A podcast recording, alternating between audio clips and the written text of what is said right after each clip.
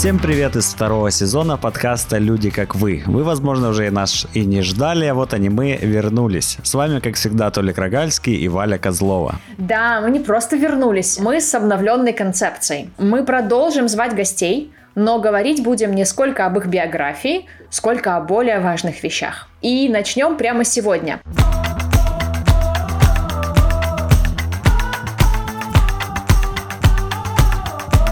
У нас в гостях Настя Савченко, автор подкаста «Про башку», HR и рекрутер компании Lambda Team, спортсмен, К, зожник, ца и просто красавица. Привет, Настя. Привет, ребята, спасибо. Очень классное описание. Ну, как бы сама не, не напишешь, э, не отправишь авторам подкаста, никто правильно и не представит. Да, кстати, я так сильно разволновалась, что у нас новая концепция, все новая, новая музыка, я надеюсь, вы, кстати, оценили, что я забыла сказать еще, какая у нас сегодня тема. Толик, какая у нас сегодня тема? Э.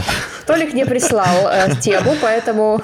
Толик не подготовился, как обычно. Но я хочу немножко про концепцию рассказать. Ну, очень громко это называется концепция. На самом деле мы отходим от э, пивот. интервью. Да, пивот. Мы отходим от формата интервью э, и больше переходим в формат дискуссии, чтобы не просто слушать истории гостей, а обсуждать с гостями какие-то насущные, волнующие всех нас темы. Короче, нам с Толиком стало, наверное, э, жалко, что мы так мало говорим и высказываем свои важные мнения в эфире, и мы решили трансформировать это в дискуссионный клуб. Я абсолютно полностью это поддерживаю. Спасибо, Настя. Сегодня мы поговорим с Настей и Толиком про психотерапию, self-help, инфлюенсеров-психологов в Инстаграме и прочий вот этот вот весь модный я хотела сказать сброд, но почему-то нет. Ну какой же сброд? Нет, все вот уважаемые люди. Э, давай начнем, Настя, с твоего подкаста. Ты не против? Я за. Ты ведешь подкаст, в котором говоришь про ментальные всякие проблемки, mental issues. Как, ты, как, как бы ты обозначила тему своего подкаста? То есть он родился вообще изначально как, э, я не знаю, назвать это точно, какой-то крик, порыв души, потому что вокруг нас каждый день происходит куча, куча каких-то событий, с которыми нам приходится сталкиваться. Я не имею в виду события какие-то глобальные, рождение ребенка, смерть и так далее. Просто что-то, жизнь с нами происходит, да, и определенным образом мы на нее каким-то образом там реагируем. Вот, и то есть точно так же со мной происходят все эти события, и я на них реагирую, но мне некуда было это деть свою реакцию. И я думаю, блин, надо сделать подкаст. Я хочу таким образом вот выплескивать эту энергию. И, соответственно, чем больше я делаю выпусков, тем больше я понимаю, что темы они типа среди нас откликаются, например, как газлайтинг, да, это типа супер популярная штучка среди людей, потому что все мы были с родителями, все мы были с бабушками, я каждые выходные езжу к бабушке и слушаю вопрос, когда у меня будут дети, я уже старею и так далее и тому подобное, типа, о, прикольно, это газлайтинг, расскажу об этом. Или про то, как я ехала в такси, и таксист мне устроил допрос, э, почему я до сих пор тоже не замужем, и когда же будут дети, а если мне муж скажет, как я буду реагировать и так далее и тому подобное. То есть эти все истории вокруг нас, вокруг меня, и я вот решила каким-то таким образом рассказывать о том, что это такое, объяснять с точки зрения психологии, потому что многие люди как-то не понимают. И у людей присутствует такая штука, что когда ты испытываешь какую-то эмоцию, и она достаточно сильная, неважно, это радость или грусть, но особенно если это какие-то негативные условно эмоции, то сразу возникает в мысль в голове о том, что только у меня такое происходит, меня никто никогда не поймет, и они не находят нигде никаких подтверждений как бы тому, что это испытывают еще и другие люди. И вот у меня появилось желание как бы рассказать всем, что это нормально, у всех так. Точно такие же люди, как вы все, Класс. И, соответственно, как-то так оно и получилось. И как бы подкаст в перемешку каких-то историй, каких-то, назовем так, психологических терминов, и вот все в этом духе. Как говорит один наш общий знакомый, рэп он везде, его надо только прочесть. Э, так и с э, mental issues. Они как бы везде, надо только о них рассказать. Вау! Я хочу это использовать теперь в каком-то своем выпуске. Эту фразу. Слушай, так у тебя подкаст про свою башку или про в целом любую башку. Я просто услышала у тебя э, в нескольких выпусках довольно четкие рекомендации, что конкретно делать. Да, это правда. И это уже похоже даже на какой-то вот совет аудитории. Да, просто я же говорю, то, что происходит вокруг, не обязательно со мной. То есть я вот прихожу в офис там раз два раза в неделю, да, и я встречаюсь с ребятами, просто веду с ним какой-то диалог, типа, о, привет, давно, давно вас не видела, что нового, и там начинается, я съела кусочек печенья, и все, я теперь себя корю, потому что я буду жирной, и я смотрю, думаю, вау, вот это да. Я говорю, нет, ты жирно не будешь, отвечаю, типа, так не работает организм. Нет, работает, это сто процентов так. И я понимаю, с первого вопрос, который я задаю, сразу же говорю, а как у тебя с синдромом отличницы? О, да, это моя темка. И я понимаю, что там тянется, короче, куча каких-то штучек, которые хватаются друг за друга, и человек себе строит какую-то реальность, которая вообще не связано с адекватностью условной. И я думаю, блин, надо вот как-то что-то подобное рассказать, потому что я понимаю, что это встречается вообще очень часто, такие вещи, такие мысли, да, особенно у девочек. И я прихожу домой и думаю, надо что-то на эту тему сделать. И делаю. Вот это как-то так происходит. То есть это не только моя жизнь, но и окружающих. Ну, допустим, про газлайтинг, последний да, выпуск, который я делала, это часть выпуска, их будет два, назовем условно, она чисто просто про теорию, но на практике у меня есть нереально крутая история о том, как э, моя троюродная сестра э, попыталась меня максимально сильно обвинить в том, что я не нашла вакцину для мамы ее парня, потому что я должна была знать, что мама ее парня больная, и когда мне предложили сделать вакцину Pfizer, я должна была ее пожертвовать для нее, а не для себя. И она устроила двухдневный скандал, истерику с обвинениями в мою сторону. Я думаю, подумала я. У нас, кстати, можно материться, ребят. Ну, я думаю, все, все да, да, да, заполнили этот промежуток тихий. Э, но, если что, у нас можно материться. И я думаю, блин, это просто очень крутая история. Если бы я была не я, то, конечно, бы человек принял на свою, на себя это все, потому что там обвинения сыпались просто а, горой.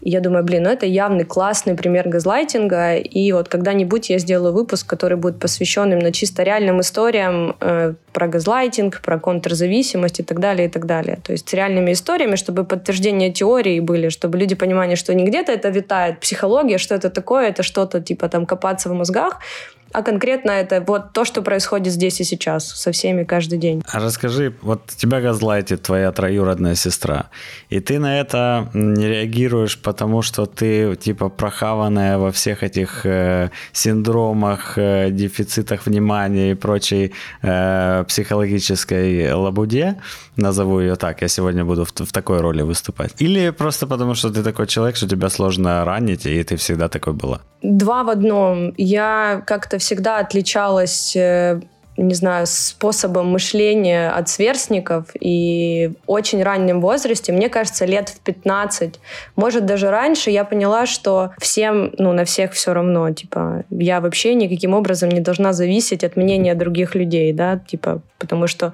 я помню четкий пример, когда я была в школе, стандартный там урок литературы, нам задали выучить стих, и то есть кто-то рассказывает стих, и ты параллельно сидишь и рисуешь тетрадки, клацаешь телефон, что угодно делаешь. Тебе абсолютно нет дела до человека, который сейчас рассказывает стих. Ты не пытаешься посмотреть, а как он сейчас это делает, а нервничает ли он, сколько ошибок он сделает. А параллельно, когда ты ждешь своей очереди, а ты думаешь, блин, я переживаю, мне сейчас вставать, выступать перед всеми. В какой-то момент я отстрелила о том, что алло, Настя, так а сейчас ты будешь выступать, и всем будет точно так же все равно, как тебе, когда выступает кто-то другой. И я такая думаю, блин, надо как-то задуматься над этой штучкой.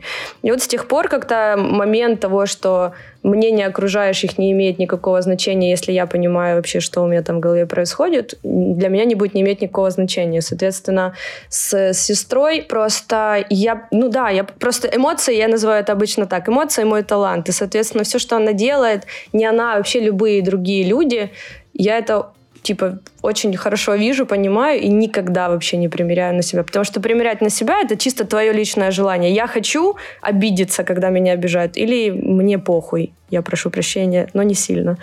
Вот и все. И, соответственно, здесь просто эта ситуация... От всего сердца. Да, да, да, да, как в ТикТоке.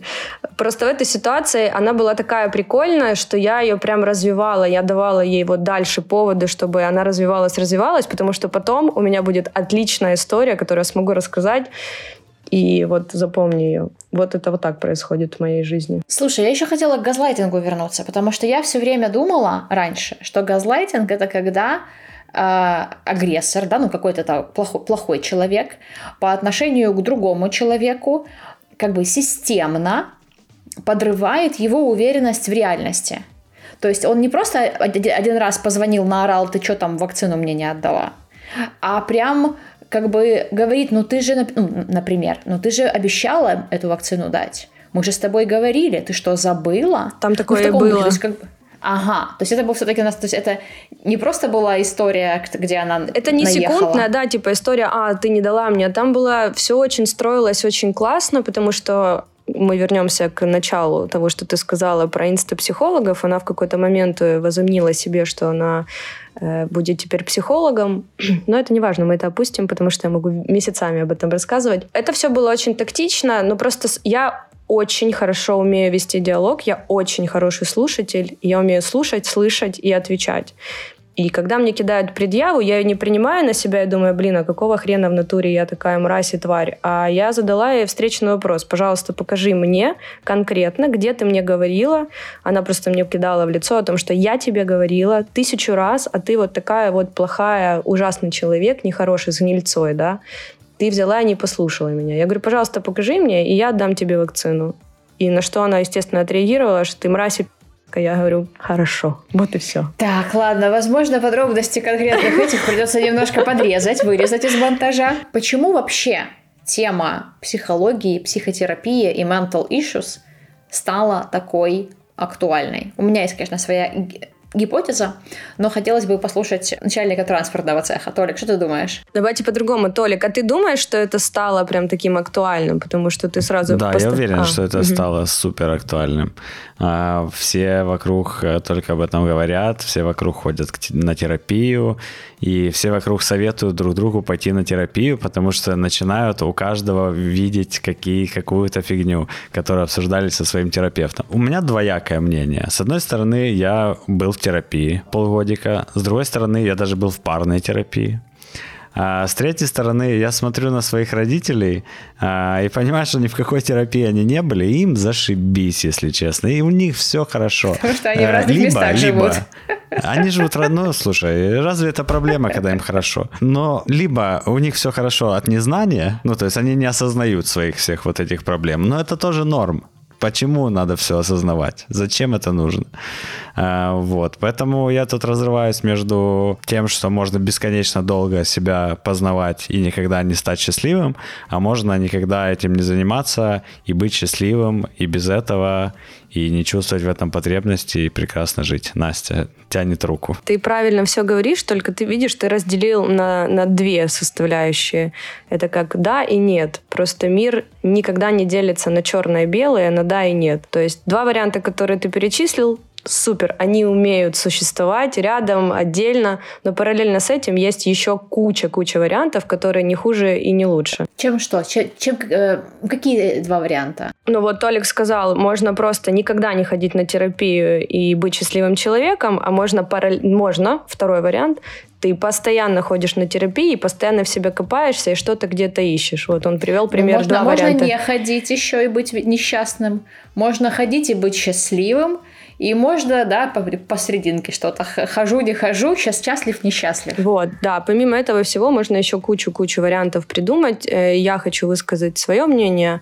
Почему это стало популярным? Это не стало популярным, это стало доступным. Это как сейчас все говорят о том, что аутизм это новая болезнь. Нет, это не новая болезнь, это существовало столько, сколько существовали люди, просто раньше это не умели диагностировать, да, очень просто. Самый классный вопрос, который ты можешь сам себе задать, да, чтобы заземлиться, ты говоришь, кто я?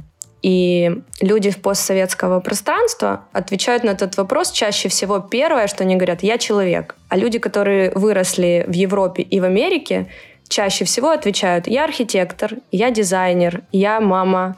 Они говорят профессию свою или род деятельности. В чем огромная здесь разница? В том, что когда мы, мы точнее наши родители и там прабабушки, прадедушки росли в Советском Союзе, максимально общество подавляло свое «я» было все табуировано очень жестко. Соответственно, человеку, когда задавали вопрос «кто ты?», он хотел первое, что сказать, я человек, чтобы показать всем и себе в том числе, что он человек, а не просто ячейка общества. Соответственно, сейчас просто стало это более доступно, и люди стали понимать, им показали и сказали, что это нормально, что это нормально, когда тебе грустно, это нормально, когда ты в чем-то сомневаешься, это нормально, когда тебе некомфортно с твоим партнером поговорить с ним, это ненормально, точнее, ненормально молчать, классно говорить и так далее. То есть сейчас это стало более доступно. Мы не берем, конечно, инфо, инфо-цыганство, да, и подобные какие-то вещи, потому что это, ну, на это есть тоже свой потребитель. Но мы говорим о каких-то вот адекватных вещах. То есть ты сидишь и понимаешь, что я раньше, полгода назад, я была суперактивной, у меня была куча энергии, вроде бы ничего не поменялось, но я себя чувствую плохо и тебе друзья все говорят, ну, не друзья, какие-то советчики великолепные, слушай, ну, не грусти, а ты такой, ну, в натуре, класс, а тебе плохо и хуже, и хуже. И ты понимаешь, что что-то не то, и для этого ты приходишь к специалисту, он говорит, йоу, чувак, у тебя депрессия. И как бы мы когда были маленькими, да, там нам было по 18-16 лет. Что такое депрессия? Это типа меня бросил парень, я грущу, мы это называли депрессией. Депрессия — это болезнь, которую нужно диагностировать. Это болезнь, это как, я не знаю, ковид, это как ОРВИ, это лечится медикаментозно. Соответственно, сейчас просто на это больше акцент, на mental health. Вот и все. Это не то, чтобы популярно стало. Просто популярно это вот эти вот э, психологи инста. Они сделали это более-менее популярным. Мне кажется, что тут инста-психологи явились скорее следствием э, популярности. А популярность, на мой взгляд, возникла потому, что за прошедшее время после развала Союза успели вырасти школы подготовки психотерапевтов, в них успели отучиться и выпуститься и начать обучать новых коллег нормальные психотерапевты, не просто как Э, в карательной системе, как было в Советском Союзе, где просто запирали и пытали людей в этих э, э, заведениях. Хотя, кстати, в этом был единственный плюс, который был, в том, что в СССР смогли провести очень много опытов на людях, в отличие от других стран, где это было просто невозможно. У меня вопрос. А мы сейчас говорим чисто о постсоветском пространстве, что это стало популярным, или вообще да. в целом? В основном, а, в основном о, о, о наших странах, потому что у нас как бы не было доступа к психотерапии раньше, потому что просто не было куда обращаться. Просто была либо дурка, да, либо психушка, либо как бы ходи, работай и не страдай херней. Вот. А теперь, во-первых, стало это возможным. Во-вторых, люди, которые сейчас в основном занимаются этим делом, им как раз около 30, потому что уже появляются и какие-то первые да, кризисы, там у нас стал очень ранним кризис среднего возраста, то есть он сейчас около 30 происходит, не около 40, как раньше. Я с этим не совсем согласна. Ну, э, есть такое мнение, я опять же не могу это утверждать на 100%, но как бы переоценка ценностей происходит раньше, потому что мы как-то э, раньше осознаем себя, потому что гонка у нас э, иначе, то есть наш, наш ритм жизни другой, чем у наших Смотри, родителей. Смотри, просто кризис 40 лет – это кризис середины жизни. А кризис, то, что ты говоришь, он сместился, это у нас сейчас кризис не смещения с того, что у нас середина жизни, мы стали меньше жить, а того, что у нас уровень достигаторства намного вырос по сравнению с нашими родителями. Совершенно верно. И я, кстати, хотела об этом тоже поговорить. И мне кажется, что на, на наше поколение увеличилась психологическая нагрузка, которой не было у наших родителей, и тем более у старших поколений, благодаря доступу к информации. Мы теперь увидели, что, что человек в 23 года может построить миллиардную компанию. Что женщина в 17 лет может стать всемирно известной просто потому, что она всемирно известная и, и больше ни почему другому. Ну, условно.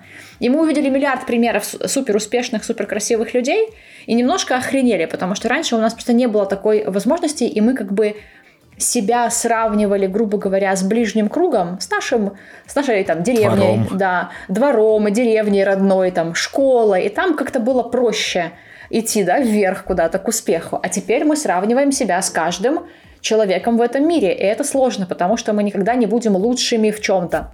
И с этим приходится справляться.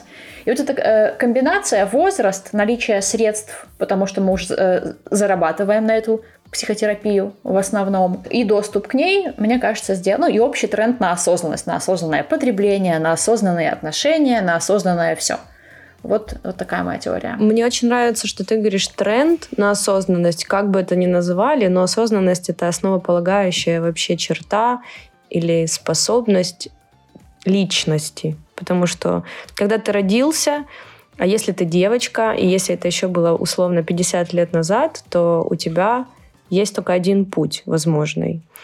И нет речи об осознанности никакой, потому что у тебя есть определенный путь развития, и все. У мальчиков точно так же. У них есть определенный путь развития, ты должен работать, ты должен завести жену, она должна родить тебе детей, и все, протоптанная дорожка. И здесь даже не нужна была осознанность. А у людей, у которых она просыпалась, и они хотели каким-то образом что-то сделать другое, их сразу угнетало общество и говорили, что они не такие, и они в себе это подавляли, и такие, окей, я буду делать так, как хочу. Поэтому осознанность, я топлю за нее максимально. Это самая важная штучка, которая должна быть в мире людей. Ну смотри, возвращаясь к тому, что я сказал, вот чем дальше ты ныряешь в осознанность, тем больше ты понимаешь, что ты нифига не понимаешь. И ну сложно так жить, э, потому что ты начинаешь категоризировать все свои действия, все действия своих э, знакомых, все жизненные ситуации, ты их пытаешься разложить по каким-то известным тебе э, ячейкам э, типовых каких-то проблем, типовых поведений и так далее. И да, и нет. Почему нет? И почему да? Да, потому что чем больше ты понимаешь, чем больше ты узнал, тем больше ты видишь. Но параллельно со всем этим ты человек, который обладает свободной волей, свободой выбора, и ты такой, я знаю эти знания, но есть параллельно со знаниями, да, еще какие-то отношения между людьми, чувства и так далее. И то, что ты все узнал, ты протестил. Я сейчас это буду применять. Что мне это приносит? Приносит мне это что-то? Нет, мне приносит это только негатив. Или да, мне приносит это позитив, но не во всем. И ты такой, окей, теперь, когда я буду встречаться с людьми на деловых встречах, и я буду теперь разбираться в физиогномике, я буду этим пользоваться. А когда я буду тусоваться со своими друзьями, я вообще об этом думать не буду, потому что сейчас мне не нужно анализировать. Просто общество воспринимает вещи, которые у нас есть, это дружба, допустим, это любовь, это отношения, это секс, это работа, это учеба, как само собой разумеющееся что-то. Кроме учебы. Учебу мы чуть-чуть сейчас э, уберем. Потому что считается, что я вот выросла, мне понравился мальчик, мы начали встречаться, и это само собой разумеющееся, да, то есть, типа, мы уже знаем, как нужно себя вести. Нет, это не так. Всему нужно учиться. Абсолютно всему. Ничего просто так не дается. Нич- вообще ничего. Мы родились, мы научились дышать, мы научились ходить, мы научились разговаривать. Это все процесс научаемости. Ничего нам просто так не далось. Соответственно, когда ты работаешь в сфере людей, и ты каждый день взаимодействуешь и коммуницируешь с человеком, для тебя же лучше в двух полюсах. Почему для тебя это лучше? Потому что тебе легче будет понимать человека напротив, и легче будет самого себя понимать, иметь какие-то знания вообще в целом о людях, о их эмоциях, о их поведении. Потому что ты можешь сидеть с каким-то человеком, познакомиться, да, вы пришли в новую компанию, там сидит 20 человек, и все очень прикольные, классные, и тебе понравились какие-то ребята, и вы с ними веселились, веселились, а через 20 минут какой-то из этих ребят начинает устраивать истерику. И ты такой думаешь, блядь, что с ним? Он какой-то больной на голову. А потом ты такой приходишь домой, читаешь статью про пограничное расстройство личности, думаешь, блин, вот что с этим человеком. У него просто пограничное расстройство личности, а он, возможно, об этом и не знает. И все, твое мнение о нем меняется. То есть для тебя же это и есть плюс. Я просто делаю круглые глаза, потому что разве кто-то может поставить такой диагноз, прочитав статью в Википедии и по пообщавшись с человеком на Я вечеринке? не сказала это, поставить наверное... диагноз. Я говорю о том, что тебе... Просто для себя да, решаешь. Для как минимум. Ты можешь понять... Для меня у тебя пограничное расстройство. Я не сказала продиагностировать и прийти к человеку и сказать, поди полечись. Но ты имеешь знания об этом заболевании, да, ты понимаешь, что это, ты знаешь его признаки. И ты... Я имею в виду, э, точнее, я, я, я с тобой согласна, очень полезно знать, что такое вообще бывает и как это выглядит. Конечно, вот, да. Ты, ты, ты об этом, да? Да, вот, я именно об этом и говорю. Просто часто бывает, особенно, знаете, когда люди с эм, не с пограничным расстройством личности, а с биполярным расстройством личности, они полгода прикольные, а полгода депрессивные. И когда ты начинаешь встречаться с таким человеком, неважно, это межличностные отношения, либо на работе, либо еще где-то. Они же, у них же разные стадии бывают, разные фазы, да, этих всех вот их перепадов. И ты начинаешь думать, это у него такой характер, это у него характер такой, а это я странная. Но на самом деле это не характер, а у человека болезнь. И когда ты понимаешь, что у человека болезнь, предполагаешь это, то ты понимаешь, уже можешь понять, почему он так себя ведет. Потому что очень часто, когда люди находятся в биполярном расстройстве, у них меняются фазы.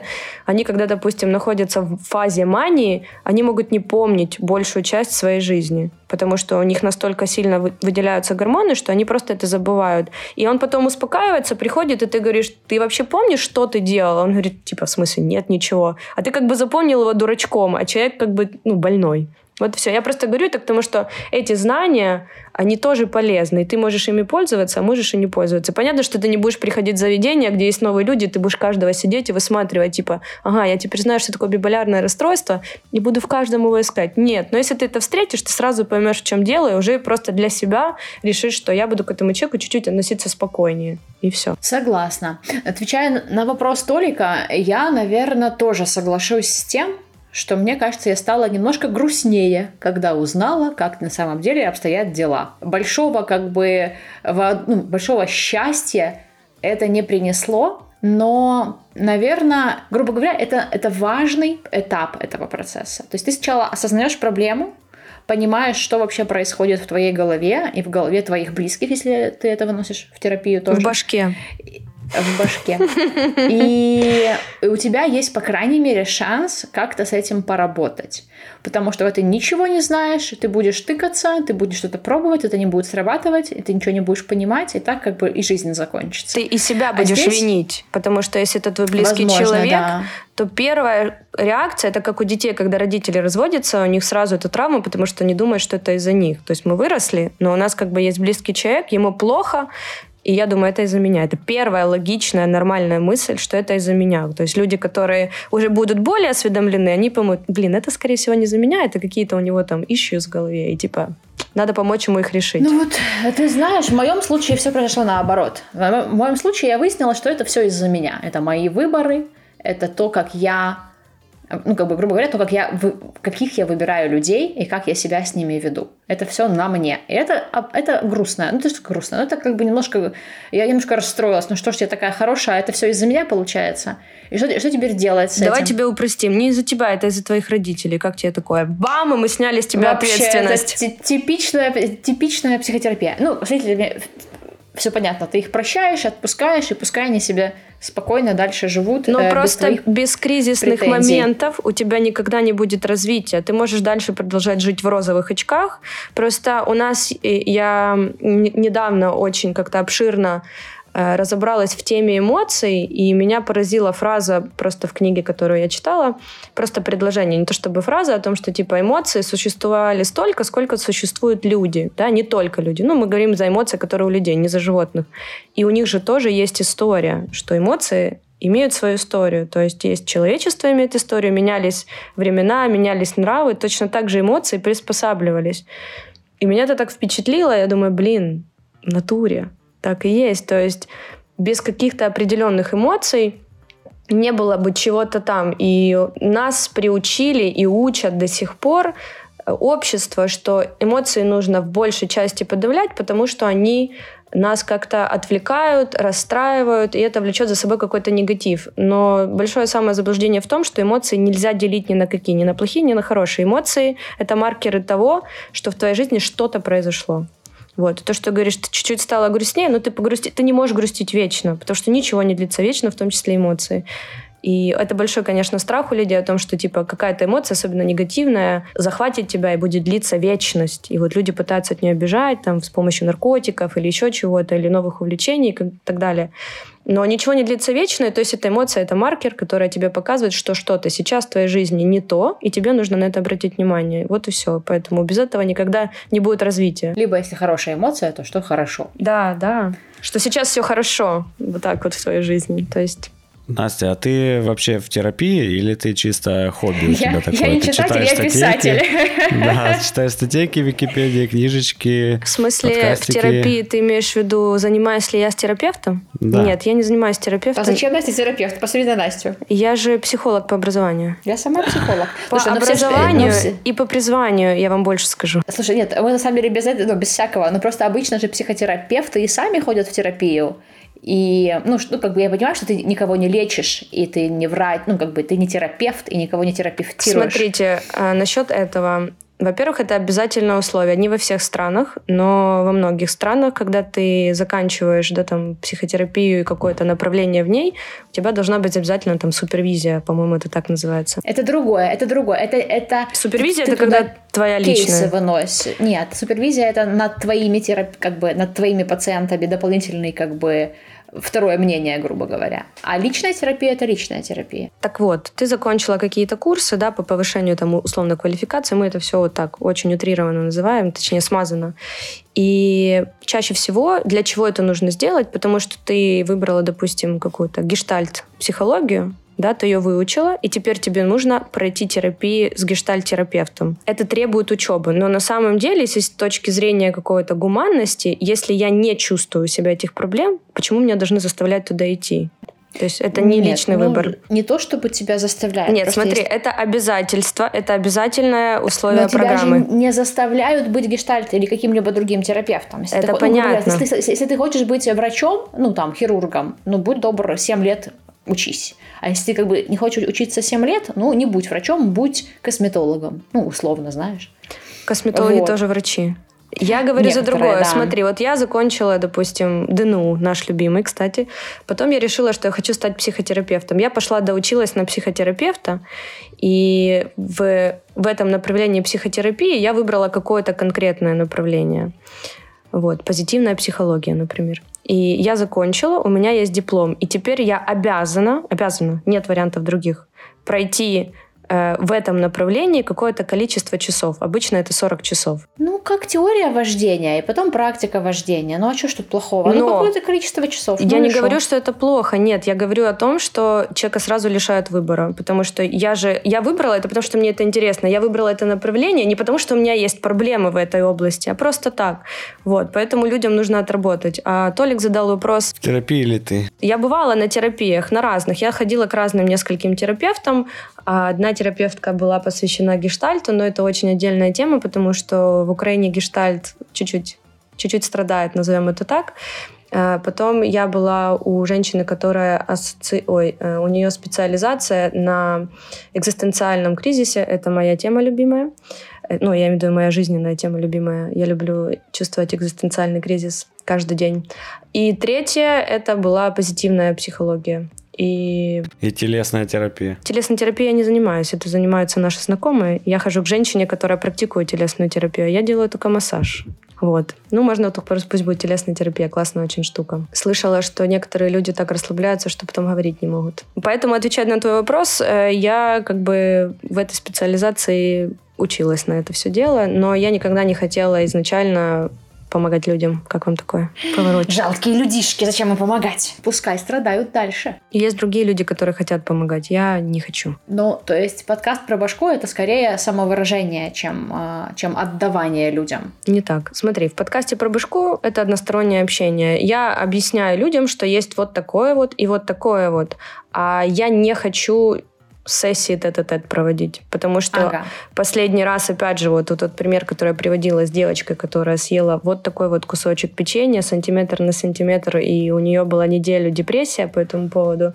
Я с ней села просто поразговаривать, и я думаю, вот я бы была сейчас практикующим терапевтом, она бы пришла ко мне, и мне бы пришлось с ней общаться, а меня это раздражает. Эмпатии тебе не хватает, не, не, Настя, не, не, не. к людям. Эмпатия у меня ультра завышена, и это Сочувствие, мой, где твое? Мой бич потому что вот с моим, типа, таким вот не супер нежным характером, который должно быть присущей девочке, у меня супер развитая эмпатия, и я и сопереживаю, но параллельно с этим я не хочу просто помогать решать вот этот тебе вопрос. тема для, для психотерапии. Ладно, давайте вот о чем поговорим. Что делать, если ты узнаешь в терапии, или благодаря подкасту, или благодаря инстаграм-эксперту, нечто, что кардинально рушит твою, твою, твою картинку мира. Ну, условно, ты живешь там в 20 лет в браке, у вас пятеро детей, и ты узнаешь, что то там твой муж, например, абьюзер, психопат, социопат, и он никогда не изменится. И теперь ты это видишь каждый божий день перед своими глазами, охреневаешь, и понимаешь, что тебе либо жить с таким знанием дальше и страдать от этого знания в том числе – либо уходить, а у тебя пятеро детей, а тебе 55, а ты никогда не работала, бла-бла-бла, бла-бла-бла. И вот такая фигня получается, звук э, разбитого стекла из сериала, знаешь, когда Конечно. ты осознал, и теперь не, не можешь как бы это развидеть. И что делать? Какое твое мнение по этому поводу? Ну вот сложно. Получается, что надо взять и нахер перекроить всю свою жизнь, уходить от этого психопата, со своими пятью детьми, учиться новой профессии, учиться зарабатывать деньги и как-то выстраивать свою жизнь без него. Но это же охренеть как сложно. Смотрите, просто если мы сейчас начнем тему отношений, мы закончим где-то к завтрашнему вечеру. У меня есть много чего рассказать. Ну, это просто э, пример для, для вопроса, что да, да. ты узнал в терапии нечто такое, с чем дальше жить, как раньше, нельзя. Хорошо, вопрос сначала. Значит, если ты это заметил, значит, ты в эту сторону смотрел, правильно? Женщина подозревала, как бы, что у нее муж абьюзер, и такая, типа, блин, и тут она точно в этом убедилась. Вариантов несколько. Первый, ты приходишь к своему мужу и говоришь, ты абьюзер, меня это обижает, мягко говоря, да? Он говорит, мне все равно. Она говорит, окей. Дальше что делает человек? Ты выстраиваешь приоритеты, ты смотришь, типа, у тебя есть какие-то водные данные. Мне 55 лет, я живу в Украине условно, как бы тут мне уже вариантов немного. Ты дальше смотришь, у меня пятеро детей, я никогда не работала. Угу. Что у меня сейчас есть? Ни как в том смайлике, точнее в этом. Да. Ничего. Я ничего не могу сделать. Хорошо, в этой ситуации уйти от мужа я не могу. Терпеть его абьюз я не хочу. Как мы можем решить эту ситуацию? То есть тут нужно, естественно, как я отвечаю сейчас на твой вопрос, нужно задавать себе вопросы. Никуда-то кидаться.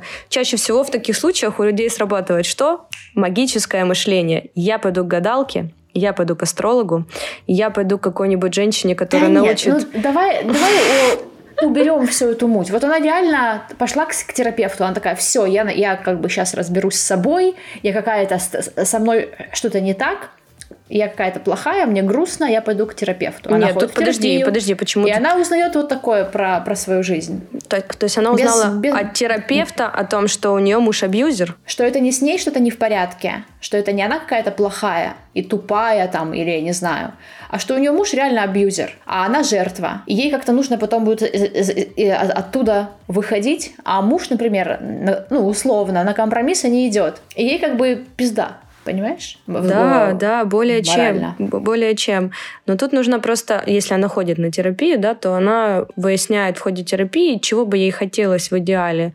Чтобы муж перестал быть абьюзером, этого варианта нет. Мы ищем вещи, которые нам заменят эту ситуацию.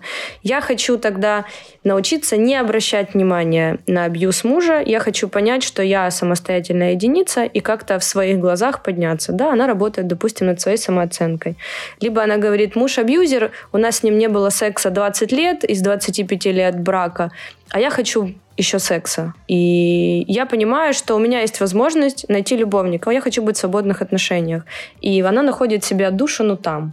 Либо она находит какое-то хобби, либо она идет чему-то учиться. То есть тут уже внимание будет чисто переключаться на саму женщину, да, потому что ей нужно будет найти способ, как она в этих отношениях, из которых она выйти никак пока что не может, находиться и чувствовать себя нормально ради своих детей, ради себя самой. Вот тут как бы варианты их немного, но есть. Принимается. Короче, совет такой. Если ты охренел от того, что ты обнаружил, займись собой. Прими это и... Ну да, и все. Не, не нужно искать просто помощи извне. Я имею в виду не извне, а извне, типа из каких-то потусторонних сил, а понять, что это происходит ну, сплошь и рядом. Ты не одна, у тебя есть поддержка. Таких вариантов и таких развитий событий очень много. И вот, вот так вот у людей справлялись вот так, вот так, вот так и вот так. Ты можешь посмотреть на их пример, сделать что-то свое, либо выбрать какой-то пример, который тебя полностью устраивает, исследовать ему и дальше чувствовать себя хорошо. Это все, что может быть. Толик, а ты что там? Так, а что я? Конкретизируйте вопрос. Толик, был было ли у тебя, у тебя такое, что ты что-то в терапии узнал прямо life-changing? Прямо что-то такое неожиданное про себя или близких? Просто скажи нет, и мы пойдем дальше. Это Толик. У него, у него это вечный э, ответ нет. на все интересные вопросы. Нет, ничего интересного. Нет, я, я не узнала. так. Я и так был красавчиком. Я, я создал психотерапию, алло. Прямо так, чтобы изменила мою жизнь? Нет, но некоторые паттерны своего поведения я э, теперь могу распознать и могу себя отдернуть в момент моменты, когда я понимаю, что я опять делаю какую-то херню, о которой потом пожалею, или буду плохо себя чувствовать по этому поводу. И могу я не делать, потому что знаю, э, что я склонен делать херню. Так вот, это получается ответ на тот вопрос, который ты мне задавал, когда говорил, зачем узнавать что-то больше. Для того, чтобы себя лучше понимать, как минимум. Хотела я задать вопрос, как мы все, Валя, класс. Прям так в сердечко. Делаем херню. Профессионально с 1987 года. Ого. А, ого. Да, да, да, я постарше буду, ребят, Хоть конечно. Не, я подумала 78 я, я почему такая умная тут? Потому что я давно живу. Я хотела спросить, точнее поднять тему выбора психотерапевта, потому что у меня вчера были великолепнейшие инсайты по этому поводу, и вот мне интересно, ваше мнение. Просто обычно всегда, когда ты слушаешь какой-то да, подкаст, особенно который посвящен голове, там, типа своим переживаниям и так далее, тебе говорят, обратитесь к психотерапевту, и нужно найти обязательно своего психотерапевта. Вот как вы понимаете найти своего психотерапевта? У меня было два терапевта до того, как я нашел своего. Как я определил? Ну, как и все определяю метриками эффективности. Ну, цель была моя начать э, себя чувствовать лучше. И после там энного сеанса терапии, если я не начинал чувствовать себя лучше, и в процессе мне казалось, что я тут делаю, это какая-то херня, это значит, это не оно.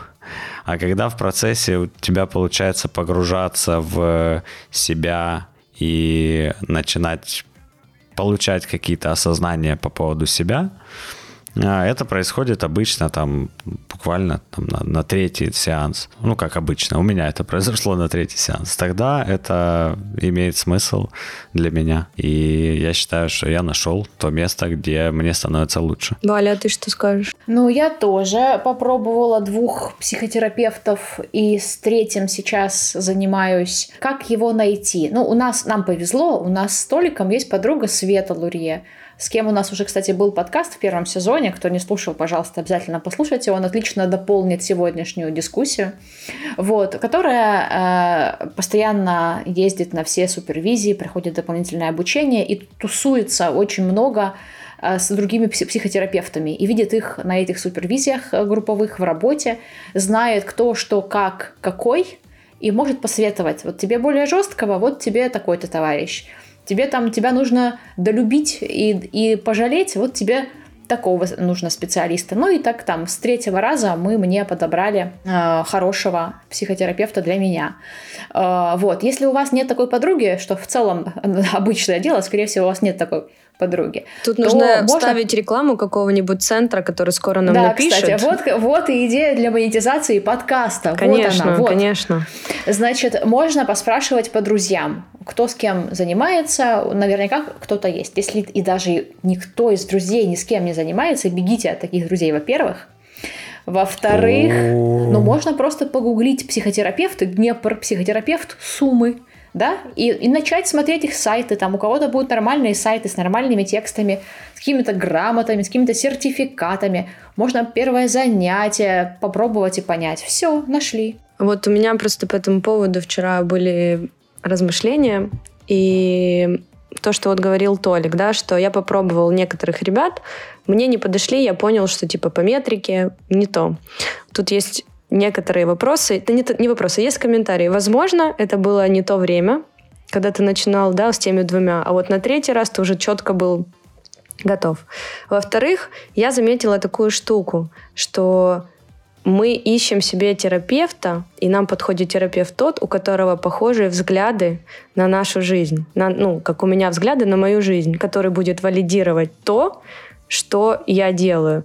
Потому что... Система как... ценностей. Ну да, да, система ценностей. Но при всем при этом, то есть у меня была, да, ситуация, когда я обсуждала с терапевткой межличностные отношения, не мои в целом, что вот есть межличностные отношения между парнем и девушкой. У меня есть свой определенный взгляд на это, который я могу разложить по полочкам, и любой человек, который до этого не верил или думал, что это неправда, он поверит, потому что ну, столько доводов и столько логических цепочек, кто верит в логику, да, ну, не сможет со мной поспорить. Но психотерапевт... верит в логику. Да. Но психотерапевтка параллельно с этим, а, она из своего какого-то, да, жизненного опыта верит чуть-чуть в другую систему ценностей, по многим причинам, которые известны ей, но, допустим, одна из них может быть то, что она живет не так, как я и предлагаю. Естественно, она не сможет сейчас защитить мою систему ценностей, потому что она живет в другой, тогда она предаст свою. Короче, это я все говорю к чему, что чаще всего, помимо того, что ты когда приходишь к терапевту, и он тебе говорит, что я вот переживаю, что у меня синдром отличницы, он говорит, да нет, ты реально тупая, да, или еще что-то такое. Вот этот нам не подходит психотерапевт, это сразу мы понимаем. А мы говорим за какие-то вещи, которые вот когда система ценностей совпадает, тогда нам этот человек и подходит. Потому что у меня была когда-то тоже терапевтка, которая, кстати, была по экзистенциальному кризису, и я как раз в этот момент с этим к ней обратилась. То есть я не знала вообще, чем она занимается, какое у нее направление. Я говорю, у меня сейчас очень жесткое обострение экзистенциального кризиса, и я говорю, хочу, ну, он меня поглощает, и я хочу немножко от этого отойти, и я не могу сама это сделать. Я говорю, я очень злая, а я не хочу злиться. Я, ну, я хочу быть хорошим, спокойным человеком, всегда нейтральным. И все наши сессии проходили так. Она говорит, так, прошлая неделя у тебя была вау, интересная, столько событий, что было на это? Я ей пересказывала в течение часа, она говорила, круто, на следующей неделе расскажешь там дальше, мне очень интересно, что с вот этим было чуваком, и с вот этим, и с вот этой подругой. Я думаю, так, на третью сессию что-то как-то у нас не складывается дела. Ну, то есть человек она, ей было просто интересно слушать мою жизнь, она уже такая в возрасте была женщина, и, и все. Как бы система ценностей, не, тут вообще не идет про систему ценностей, да, тут просто идет про человека, которая просто ей было интересно слушать мои истории за мои деньги. Отличная работа. Ну, что мне кажется, очень важно честную давать обратную связь терапевту. Ты говоришь, я хочу того-то и того-то, а получаю вот это и вот это. А... Типа, мы сможем получить вот то, что я это хочу? Это зависит еще от тебя, потому что ты умеешь, тебе не страшно, и ты сам себя понимаешь. То есть ты такой, я да, пришел 100%. за этим, да. Многие же люди, типа, приходят, может, их заставили, или они вот послушали, что терапия — это круто, и, он, и девочка там или мальчик пришли на терапию, да я не знаю, у меня вроде все нормально, туда-сюда, и терапевт им наваливает какую-то чушь, она это понимает, или он, а сказать не могут, потому что, ну, не уверены в себе там и так далее. То есть это тоже момент того, что должна быть осознанность и какая-то самовосприятие. Поэтому я говорю, это важно. Это вот э, из разряда советов. Ошибиться тут сложно. Слушай, Толик, я еще хотела э, задать вопрос к твоей метрике, чтобы стать счастливее на третьем занятии. И у меня такое закралось сомнение, а может ли это быть верняковой метрикой психотерапии, чтобы уже сейчас стать классным и счастливым к третьему а разу? Не, я не говорил да. стать счастливым, да. я сказал э, начать чувствовать себя лучше. Вот, а если но мне кажется, что бывает и так, ну, может быть, не с тобой, с тобой точно не так, но вообще с людьми бывает обычными так, что тебе становится очень долго хуже, потому что ты раскапываешь такого говна про свою семью, про себя, про бывших партнеров, и ты просто охреневаешь очень долго. И только потом тебе становится лучше, когда ты научаешься с этим это принимать, с этим работать, это проживать и отпускать. Так, Валя, это же зависит, с каким запросом ты пришел. Ну и какой там бэкграунд у тебя. У меня, видимо, не все так плохо было. Как минимум. Хорошо, хорошо. Окей. Ну, я просто, может быть, хотела это проговорить, чтобы возможно, кто-то из слушателей подумает, что быть счастливым на третьем занятии уже как бы правильный результат. Но такое бывает не у всех, только у, у Толика. Подожди, подожди. Быть счастливым, это ты имеешь в виду, что ты подразумеваешь? Радоваться, ну, испытывать ладно, счастье? По почувствовать себя лучше. Но вообще это в целом, я вот сейчас подумала, что это может быть и неплохая метрика. Возможно, ты узнаешь какую-то херню, но у тебя появится ощущение, что ты с этим справишься, и ты узнаешь, как с этим работать, и в итоге все преодолеешь. То вот есть, вот, наверное, лучше он не имел в виду метрика что у него поднялось настроение, а лучше в плане того, что он почувствовал, что его вопрос решается и стал себя чувствовать лучше. Вот, возможно, да. это имелось в виду. Да, да, какой-то прогресс, какое-то хотя бы обещание прогресса. Да, поэтому это все валидно. Из первого сеанса может быть так, потому что ты пришел, допустим, с каким-то запросом, да, там типа, меня бросил парень, как мне справиться? И тебе говорят, вот это, вот это и вот это. Ты такая, прикольно. И пока ты уходила, и напоследок, ну, кстати, меня избивал отец в детстве, и тебе терапевт Ивановская, встретимся в следующую среду, и дальше она начинает раскапывать уже совсем другую историю, да. Вот, поэтому все может быть из первого раза, просто от настроя самого клиента зависит и от терапевта. Ну, все индивидуально, как, как и во всем в этом мире. Да. Ну что, дорогие друзья, по-моему, получился интересный и неплохой выпуск для начала нового сезона. Толик, ты что думаешь, какие-то остались нерешенные вопросы вообще по жизни. Я с ними пойду к своему терапевту. Если остались. А подкаст получился, подкаст получился живенький. Настя, спасибо большое, что ты нас посетила. Э, друзья, не забудьте подписаться на подкаст про башку. Эм, на всех Насти. платформах. Да, на всех платформах. И что интересное, что нетипичное, что подкасты про башку идут, ну, примерно минуты 6-10. Поэтому много времени у вас это не отнимет. Э, сжато, коротко, информативно. Рекомендую. Боже, да, спасибо. Да. Э, в отличие от нашего, который приходится терпеть про почти час каждый раз. Но надеемся, что вы все еще будете с нами. Кстати, кто хочет быть с нами еще ближе, подписывайтесь на наш телеграм-канал «Одноименные люди, как вы» с запятой мной. Кстати, Толик, я думаю добавить в подкаст рубрику «Секреты правописания». Как ты думаешь? Валя, это очень заходит. Да? Потому что, ты же знаешь, я за то, чтобы О, нет. ты делала какой-то Давай за, за каждое слово словарь в эфире Толик мне будет платить 10 долларов. Давайте договоримся. Вот сказал словарь. 10 долларов. Слова 10 долларов. Толь, хорошо? Пожалуйста. Нет. Я очень хочу больше зарабатывать. В общем, да, подписывайтесь. Всем хорошего дня, вечера, утра, что там у вас сейчас происходит. Обнимаем. Пока-пока. Пока. -пока. Пока.